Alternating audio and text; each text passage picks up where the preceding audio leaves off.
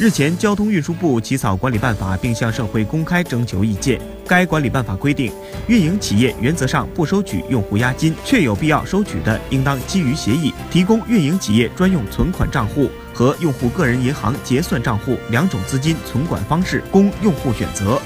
用户申请退还押金时，存管银行和其他支付服务机构核对相关信息后，应当于当日基于原路退还原则退还用户。互联网租赁自行车单个用户账号内的预付资金额度不得超过一百元，互联网租赁自行车的单份押金金额不得超过平均单车成本价格的百分之十。应当建立预付资金备付金制度和联合监管机制。